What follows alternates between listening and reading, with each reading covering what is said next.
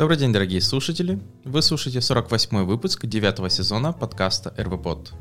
С вами, как всегда, я, его постоянный ведущий Алексей Васильев, и в этом выпуске я расскажу, что же нового интересного произошло в мире Ruby и веба за прошлую неделю. Итак, поехали!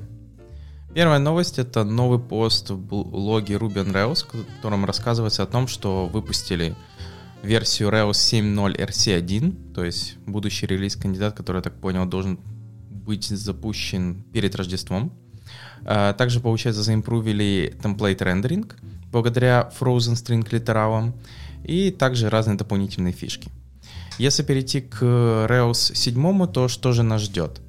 А, во-первых, если кто-то сейчас только подключился и слушает данный подкаст и не слышал все предыдущие, то одна из основных вещей это то, что веб-пакер, э, он к нему будет добавлено, не добавлено, как бы будет еще одна возможность э, собирать ассеты.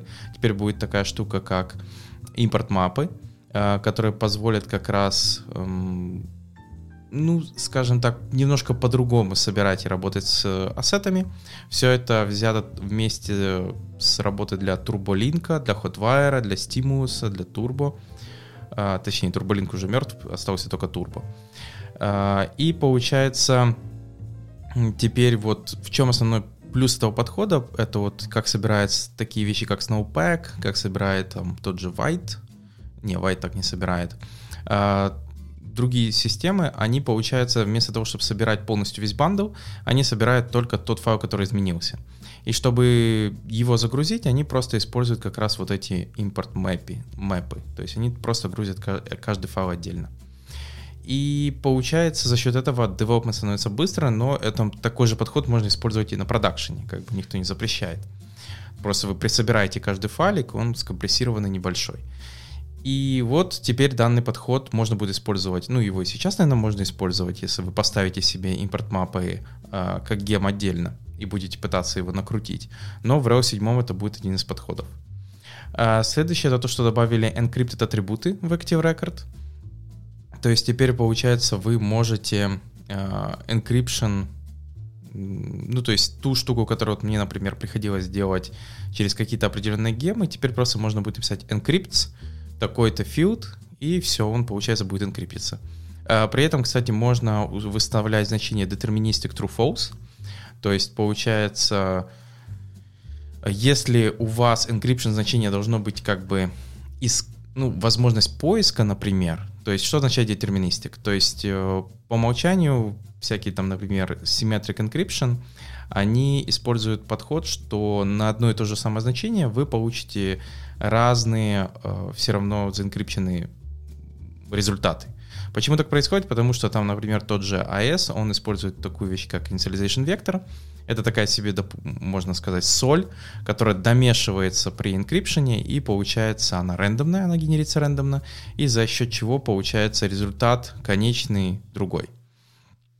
И тут как раз, э, чтобы получать э, одно и то же самое значение энкрипшена на какое-то то, что мы энкриптим, то тогда, например, этот initialization вектор, он должен быть э, стабильный, то есть один и тот же оставаться. Но получается, в основном initialization вектор, если вы его стабилизируете, на это есть определенные виды атак, чтобы как бы паддинг там расшифровывать кусочками. Э, то есть не самый это лучший вариант, и все-таки лучше оставлять э, random IV.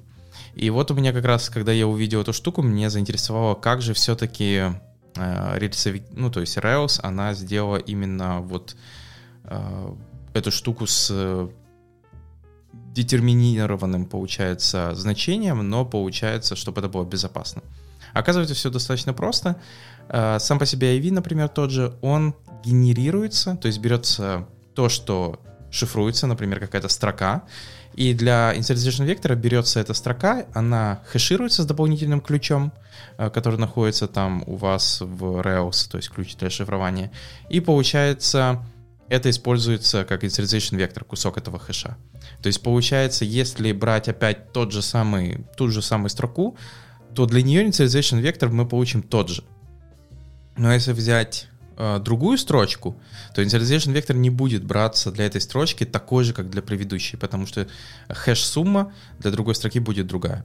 То есть за счет этого получается такая, скажем так, безопасность. То есть initialization вектор соответствует э, один к одному только в том случае, если контент такой же. А, поэтому, получается, за счет этого достигается вот этот детерминистик а, поиск. То есть, если вы шифруете какое-то значение, но все равно надо его найти. То есть, как это делается? У вас в базе лежат шифрованные а, штуки, но вы знаете, что вот если hello world вы зашифруете детерминистированно, ну, детерминистик, вы получите вот это как раз э, значение, и вы можете сказать, а теперь найди мне это значение в базе, то есть такое же шифрованное, то вот это можете там использовать. Но если вам это не нужно, то лучше, конечно, просто э, шифровать с random IV. То есть под капотом, кстати, у рельсы будет использоваться AS-GCM 256 бит и non-deterministic по умолчанию. То есть если вам нужен детерминистик, то его надо включить. А, следующее это то, что там, получается, добавили uh, query loading асинхронный, то есть load async для релейшенов. Это в основном uh, чем может быть удобно, когда у вас несколько последовательных кварей написано, SQL кварей, и вы, например, можете сказать, а давай загрузи-ка, там, не дожидайся, пока одна выполняется, а запусти несколько. Zaidwerk, э, не забываем, если вы на него еще не перешли, то вот потихоньку переходите, потому что теперь uh, classical loading вообще нету, остался только, только Zaidwerk. Uh, кстати, Spring убрали полностью, то есть если вы его используете, то теперь в Rails 7 этой штуки нет по умолчанию. И если перейти еще к тем новостям, что ERB темплейты стали чуть быстрее, то получается а, добавили такую штуку, как Frozen String Literals а, в некоторых, а, получается, темплейтах. И теперь, получается, они, если у вас такие темплейты есть, вы там не производите мутацию строк, то достаточно большие могут рендериться с чуть большей скоростью. То есть вот такая плюс появился в рельсе. Если вы, конечно, все еще работаете с ERB темплейтами, а не используете рельсу, например, как API а на фронте у вас single page приложение, тогда для вас это особого смысла, наверное, не имеет.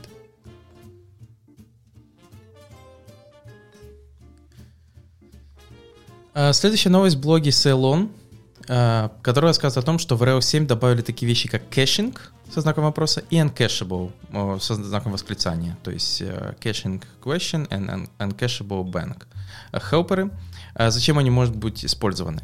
То есть, uh, опять же, для тех, кто не в курсе, то есть в Redis есть такая штука, как фрагментное кэширование, то есть fragment caching. В чем основная его идея заключается? У вас есть некий метод, который называется кэш, в котором вы передаете, например, там, не знаю, active record объект, он берет из него кэш-key, то есть э, и на основе этого э, кэширует то значение, которое находится в этом блоке.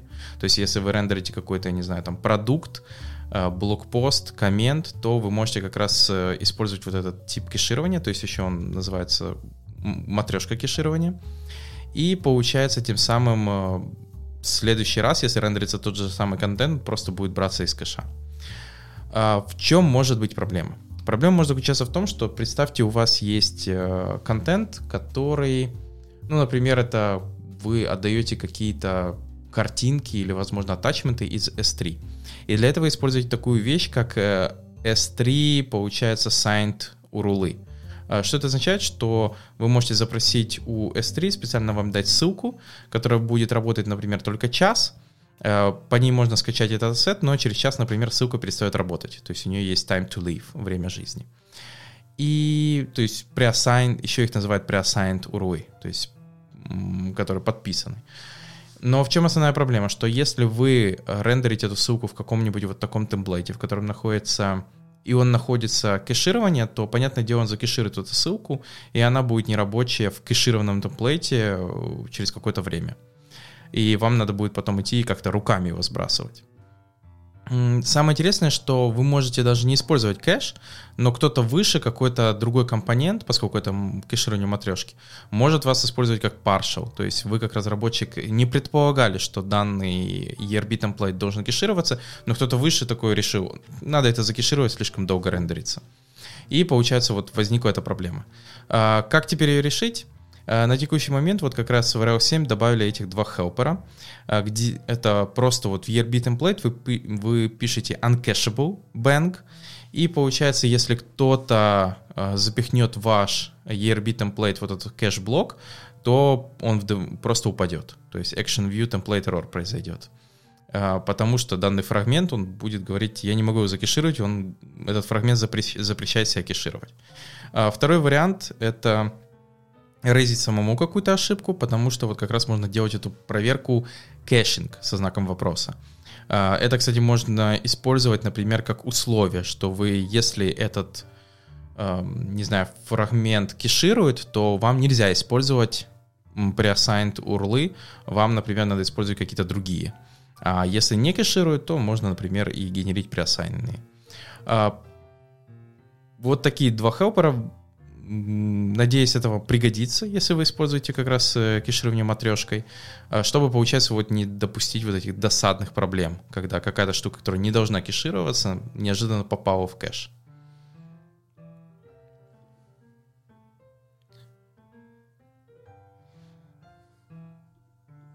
Следующая статья в блоге, получается, Виктора Шепелева, который рассказывает о том, э, про, о новой интересной такой вещи в Ruby 3.1.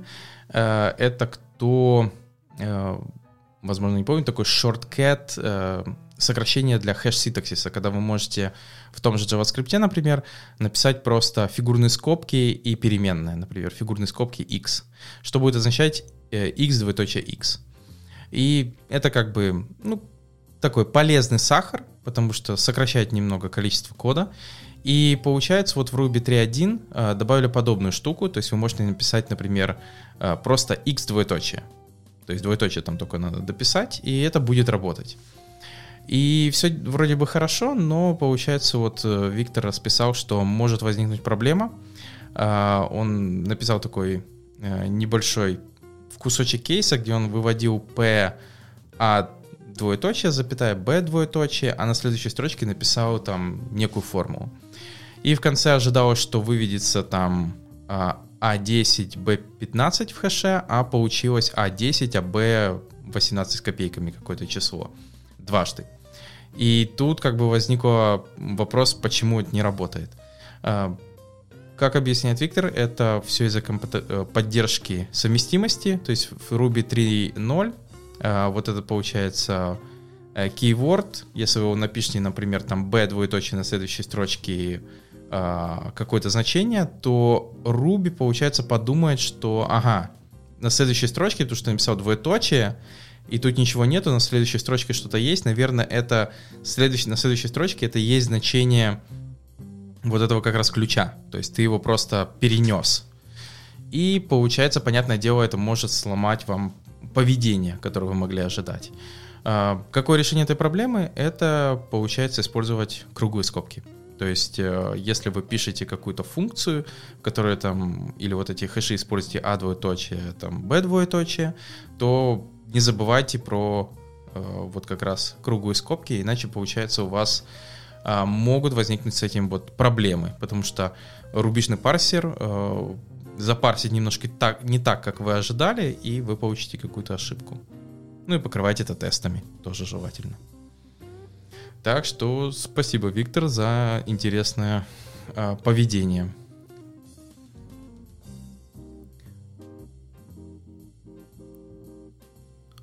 Ну и напоследок последняя статья э, по Ruby. Это статья в блоге DHH, ну точнее, пишите ее DHH, а это блог э, Hey, э, в которой он рассказывает, почему сейчас самое то время для Hotwire.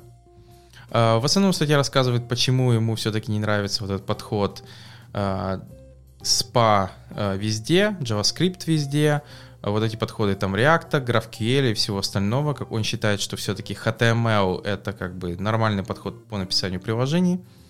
И он считает, что новые подходы, ну то есть типа они должны существовать, что React GraphQL не является каким-то плохой штукой, но получается и там, например, с тем же single-page приложением есть и свои проблемы. То есть, э, и как он считает, что теперь вот потихоньку индустрия того же SPA назад двигается к серверам, то есть э, вот пошло в сторону, что все-таки на сервере рендерить тоже эффективно, удобно, и получается он считает, что как раз это хорошее время для Hotwire. потому что как раз позволяет сфокусироваться на то, что и так эффективно уже работает на сервере. Понятное дело, не делать это приложение при этом, чтобы оно выглядело как-то плохо, работало не отзывчиво. А, и получается, то есть приложение продолжает работать как, например, single-page приложение, но вы все еще тип, работаете там с тем же HTML, с которым хорошо. Ну, для многих легче работать, чем там понимать всю эту модель, ага, там надо бэкэнд сделать, туда JSON надо вбросить, теперь наконец-то это как-то надо загрузить, лодинг повесить и все вот такое. То есть э, тут теперь может быть это намного проще сделать, так же, как когда-то в 2000-х делалось обыкновенное ROS-приложение. То есть вся статья как бы пытается рассказать о том, что если вы человек, которому нравится пробовать новые технологии, то, возможно, вам тоже стоит попробовать, что из себя представляет Hotwire, перед тем, как сразу думать, что нет, это не то. Потому что, как он говорит, React и все остальные, они тоже сначала пробивались и пытались доказать, что вот да, пробуйте нас, посмотрите, мы все-таки крутые. И как он считает, с Hotwire э, должны люди поступать так же, а не сразу отбрасывать, потому что это как-то, возможно, не соответствует э, так, как разрабатывают сейчас. Вот э, это как я понял эту статью. Э, поэтому почитайте, возможно, вам кажется, что э, тут имелось в виду что-то другое. Но скажем так, я бы не сказал, что DHH говорит, что что-то плохое про текущее SPA, он просто говорит, что вот э, что текущее э, состояние, то есть сингл, что page приложение только, он говорит, что оно потихоньку сходит на нет, то есть этот пик, э, и потихоньку люди возвращаются на бэкэнд и думают его использовать не только как опишку, но и что-то большее.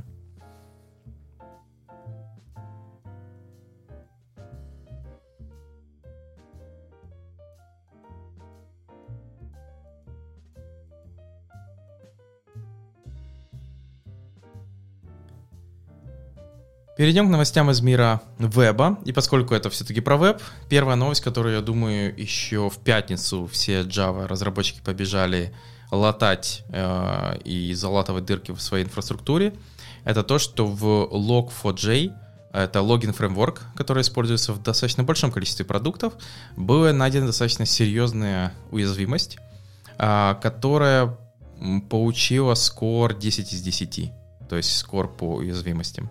То есть она достаточно э, настолько серьезная, что э, некоторые системы там на время были в даунтайме, чтобы сначала залатать эту дырку и потом подняться назад. А, чтобы вы понимали, если вы не Java разработчик, ну то есть вы слушаете подкаст и думаете, это подкаст про Ruby, про веб, а, причем тут вообще Java. А, ну, Потому что, к сожалению, большое количество продуктов, даже которые вы не разрабатываете, но используете, они тоже могут быть написаны на Java. Например, те штуки, которые подвержены этой проблеме, это, например, какой-нибудь э, Druid, Apache Druid, э, Apache Hadoop, если у вас есть, то там тоже такая проблема может быть. Kafka, Solar, э, Spark. Elasticsearch, вот он сам по себе не подвержен, но плагины могут, то есть как расписывают сами разработчики Elasticsearch. Elastic Logstash, Minecraft, который на Java тоже подвержен данной уязвимости. И также большое количество компаний, в которых э, найдены, ну, то есть они используют Java в разработке, э, тоже найдены подобные проблемы.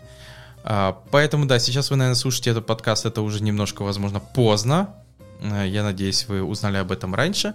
Но если вы в танке и только сейчас это слушаете, и где-то у вас там есть кавка, которой вы давно не патчили, не занимались, а, либо еще какая-то штука, которая использует Java и Log4j, желательно пойти ей заняться, особенно если она торчит. А, кстати, она не обязательно должна торчать интернет, поскольку это логин фреймворк, а, ваше приложение просто может туда написать что-то, она потом напишет это в лог, и все равно у вас происходит, э, может произойти, скажем так, код execution прямо внутри вот э, этого Java приложения. Поэтому обновляйте у кого Java. У нас, кстати, а, некоторые клиенты даже писали, типа, подтвердите, что у вас нету log4j. Я говорю, подтверждаю, у нас даже Java нет, у нас э, только Ruby on Rails. Но если там тоже найдут, ну, в Ruby on Rails будем также, наверное, бежать и фиксить. Перейдем теперь к новостям более интересным и позитивным. Это выход Tailwind CSS 3.0. Tailwind CSS это получается utility, ну такой CSS фреймворк, да, назовем его как CSS фреймворк. Основная его идея заключается в том, что он использует подход вот этого атомарного CSS, и utility классов, то есть вы, получается, пишете некие сокращения, например, в HTML, либо используете apply функцию в CSS, и получается за счет этого он генерит вам нужные вот эти классы, а, если вы, например, в доме пишете, а, за счет чего можно сократить объем CSS, а, и получается вам не надо его как бы даже писать, вы просто можете в доме писать э, вот эти сокращения, а CSS будет на основе дома генериться. Что же в третьей версии появилось? Это то, что Just in Time теперь по умолчанию работает, э, и Just in Time компиляция используется для того, чтобы быстрее собирать CSS. А, также добавили цвета, какие-то хелперы, Box Shadow, Scroll Snap API, также получается поддержку RTL и LTR модифайеры, а, и разные другие какие-то штуки. Вот print модифайеры добавили, то есть если вам надо писать стили для печати, вот, то это тоже есть. А, поэтому, если вы используете Avin CSS, то можно потихоньку переходить. Я бы не сказал, что тут какие-то такие супер а, вещи, ради которых надо бежать немедленно, но есть вот какие-то удобные там print, двоеточие hidden class, который, вот, как я сказал, просто убирает этот блок из print стиля. Или наоборот, вы можете какой-то пометить, что вот это hidden, а этот print блок наоборот. То есть он должен быть виден на печати.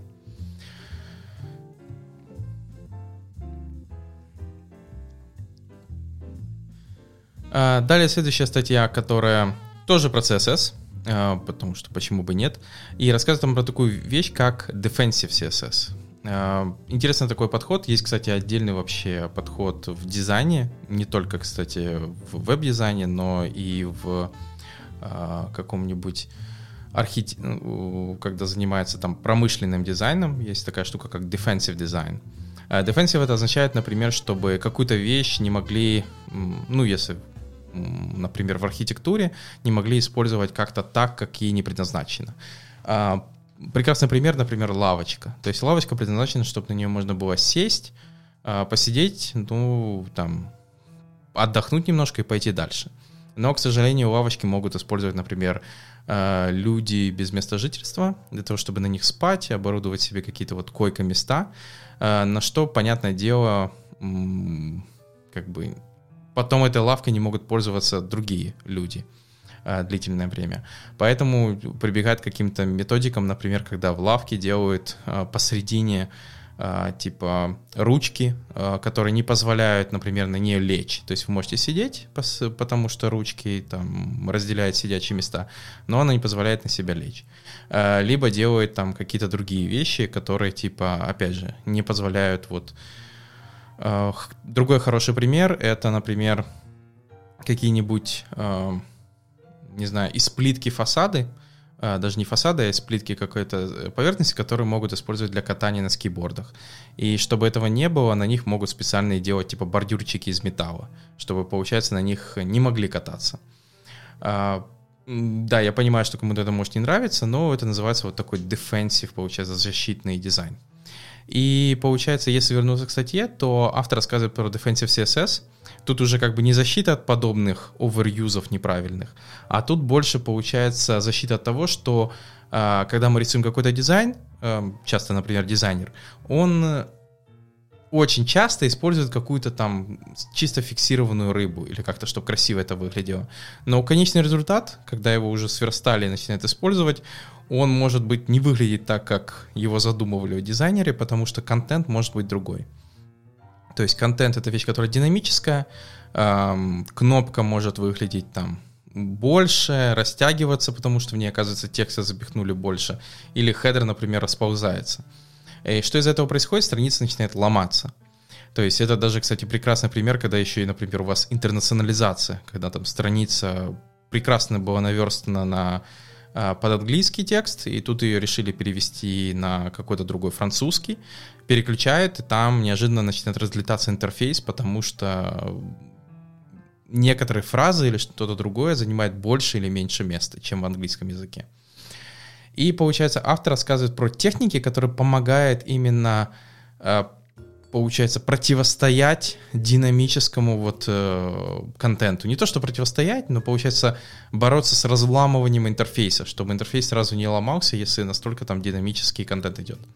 То есть тут рассказывается про методики флексблок рэппинга, спейсинга, когда, получается, достаточно огромный контент э, происходит, то есть методики там over, text overflow, э, врапа, как, например, через CSS можно обрезать длинные куски текста, э, как, получается, бороться с тем, чтобы там картинка что-то не, э, раз, ну, то есть не разлеталась и выглядела нормально.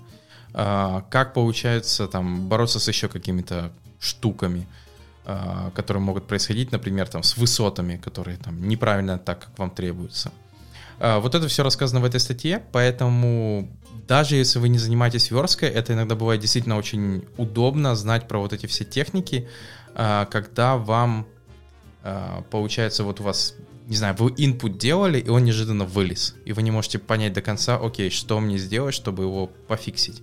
Тут есть как раз примеры по поводу вот этих автофилов, автофитов, э, maximum widths, sticky, э, CSS, ну, position sticky, CSS гриды и вот эти многие другие штуки. Не знаю, будет ли полезно всем-всем, но я считаю, поскольку сам по себе stack разработчик, эта штука должна быть полезна, потому что я должен знать как бэкэнд, так и, понятное дело, фронтенд.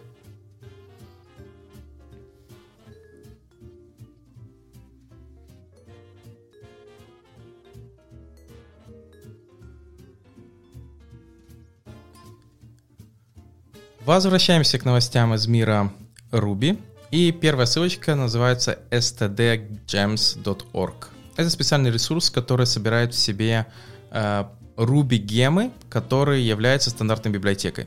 Если вы не знали, большое, большое количество Ruby стандартных библиотеки это просто гемы, которые просто шипаются вместе с самим Ruby.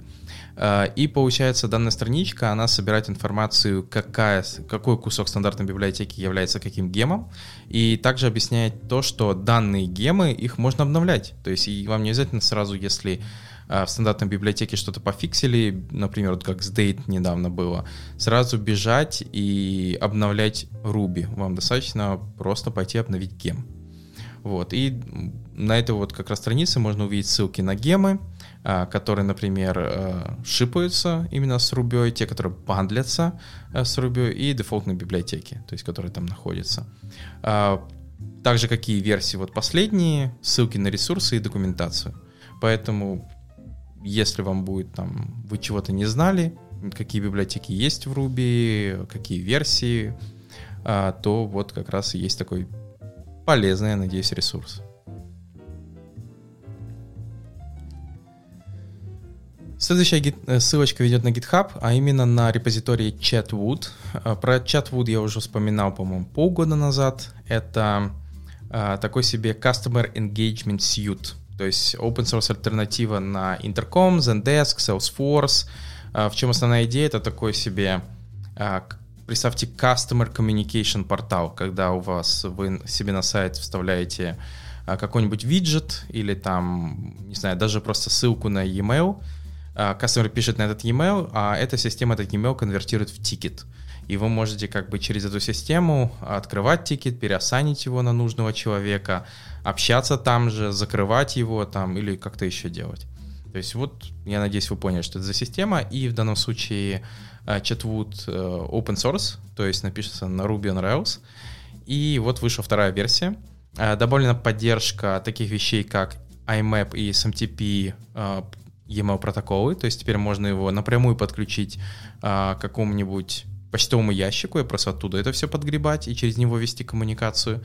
А также добавлено а, дополнительные conversation фильтры advanced, content фильтры, поддержка template саппортов э, для WhatsApp каналов а, и Open API Compliance Swagger документация, то есть и другие разные там фиксы.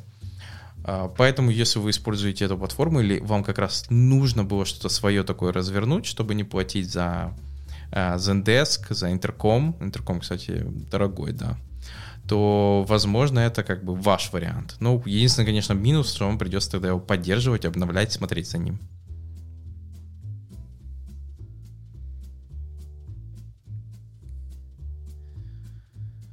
Э, следующая ссылочка ведет на, э, получается, статью, которая рассказывает про стайлер. Это тула, которая позволяет композировать CSS-классы в Ruby. Я, кстати, не уверен, насколько это нужно, но интересный такой подход — это Content Agnostic CSS компоненты, э, в котором как бы автор объясняет, что, увы, например, вам надо там какой-то иметь набор стилей, например, для того, ну, наверное, для Тайвинда это может подойти, а, набор стилей для какой-то там кнопки, и вам надо это где-то сгруппировать. И получается, чтобы это не копировать в каждую кнопку отдельно, а, вы можете себе написать такой типа helper, то есть использовать этот стайлер, который вы просто напишите btn, и в нем перечислите все классы, которые в него входят. И потом этот btn просто использовать во всех ваших button э, компонентах. То есть получается на выходе вы получите просто список этих классов. А в чем тогда вы мож, можете меня спросить, э, ну, прикол всего этого? А основной прикол заключается в том, что получается, кроме того, что вы можете просто для какого-то там али... набора класса указать альяс, вы можете также использовать такие вещи, как compose. То есть вы можете, например, один э, название вот этого BTN, потом у вас будет какой-то blue BTN, который будет в себя включать BTN, то есть который выше, это другой набор классов. То есть вы можете компози- э, композировать эти наборы классов. Также вы можете производить subtraction, то есть э, удалять какие-то классы, которые не требуются. Вы можете пробрасывать атрибуты. Э, вы можете также, получается, использовать э, nested коллекции, если требуется, и разные другие там штуки, которые с этим можно делать. То есть это такая себе математика класснеймов, на этом можно строить. Как я сказал, это, наверное, подходит действительно для utility класс систем, то есть э, Tamin CSS, Taichos, э, там вот подобные. А, и получается такой себе Ruby Helper, то есть если ваши темплейты рендерятся не в JavaScript, а на бэкэнде, то, возможно, такая штука вам очень даже пригодится, потому что тут есть поддержка и тем, и других вещей, а, и ну, наверное, там даже поддержка, я так понял, версий. То есть, если у вас разные версии, вы переходите с одной на другую, то тут есть отдельная даже попытка, как показать, как переходить с одной версии на другую. Ну, добавить особо, я думаю, больше нечего по этой библиотеке. Так что смотрите, пробуйте.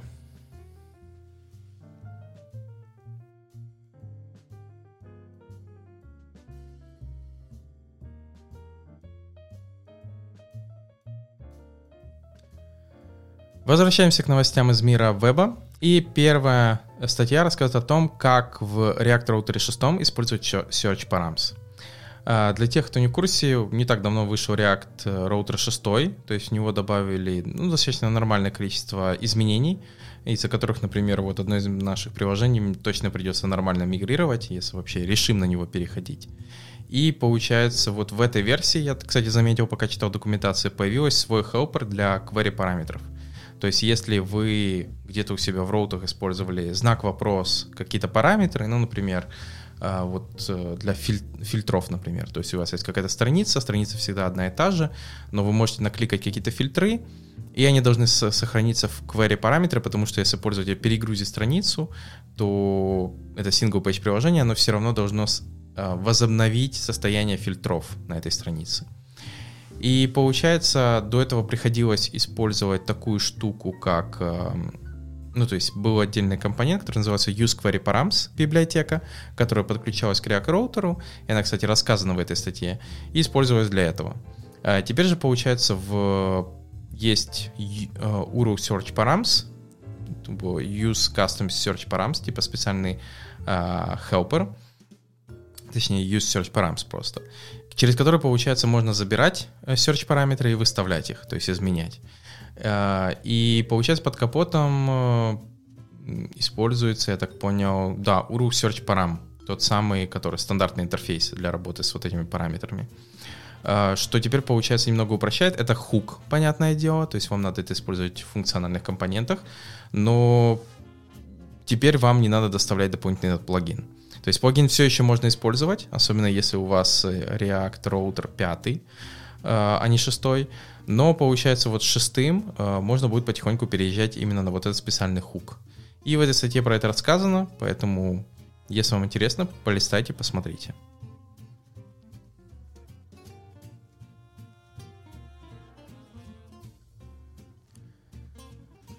А, следующая ссылочка ведет на GitHub репозиторий под названием Cope. А, Cope — это такой себе легковесный WebGL глобус. То есть называется он Cope, потому что аббревиатура это Cosmic Background Explorer. А, в чем его основная идея? То есть если вам надо глобус, на котором возможно что-то дополнительно отрисовать, сделать, то есть именно глобус, как вы понимаете, а не Google Map — а, например, тот, который используется такой, знаете, красивый глобус есть э, на главной странице GitHub, то вот, получается, вы можете взять, это всего 5 килобайт библиотека, она на WebGL его нарендерит, а дальше вы можете его как-то э, использовать. Тут, кстати, даже есть пример с React, как его интегрировать в React, э, поэтому, ну, хотя не вижу тоже особых проблем, как его в React интегрировать. Я думаю, также успешно можно интегрировать и в Э, Vue.js, Angular там, и Svelte. Ну и напоследок, это такая больше утилита, чем библиотека под названием SS Shape. SS Shape, то есть 3S uh, Shape, или SS, да, SS Shape получается будет. Это то, которое позволяет вам нарисовать такой себе shape на основании ваших там заданных точек. То есть что тут происходит? У вас есть некий canvas, э, э, на котором вы выставляете какой-то набор точек, э, как вам нравится. Потом, получается, вы говорите, что надо на основе этих точек создать какую-то фигуру, и дальше вы можете настраивать эту фигуру. То есть вы можете настроить ее там размер, потом, возможно, какие-то свойства такие, как градиент добавить, возможно, заполнить ее каким-то цветом или не заполнить вы можете также добавить какие-то дополнительные, не знаю, там, свойства этой фигуре. То есть, если вам надо именно создавать какие-то кривульки, то есть именно, но получается не эм, программно, а именно просто вот отрисовав по-простому, то можно использовать эту утилиту. А на этом у меня все. Благодарю, что послушали данный подкаст. Подписывайтесь, пишите комментарии, подписывайтесь в телеграм-канал и услышите новый выпуск уже на следующей неделе. Пока.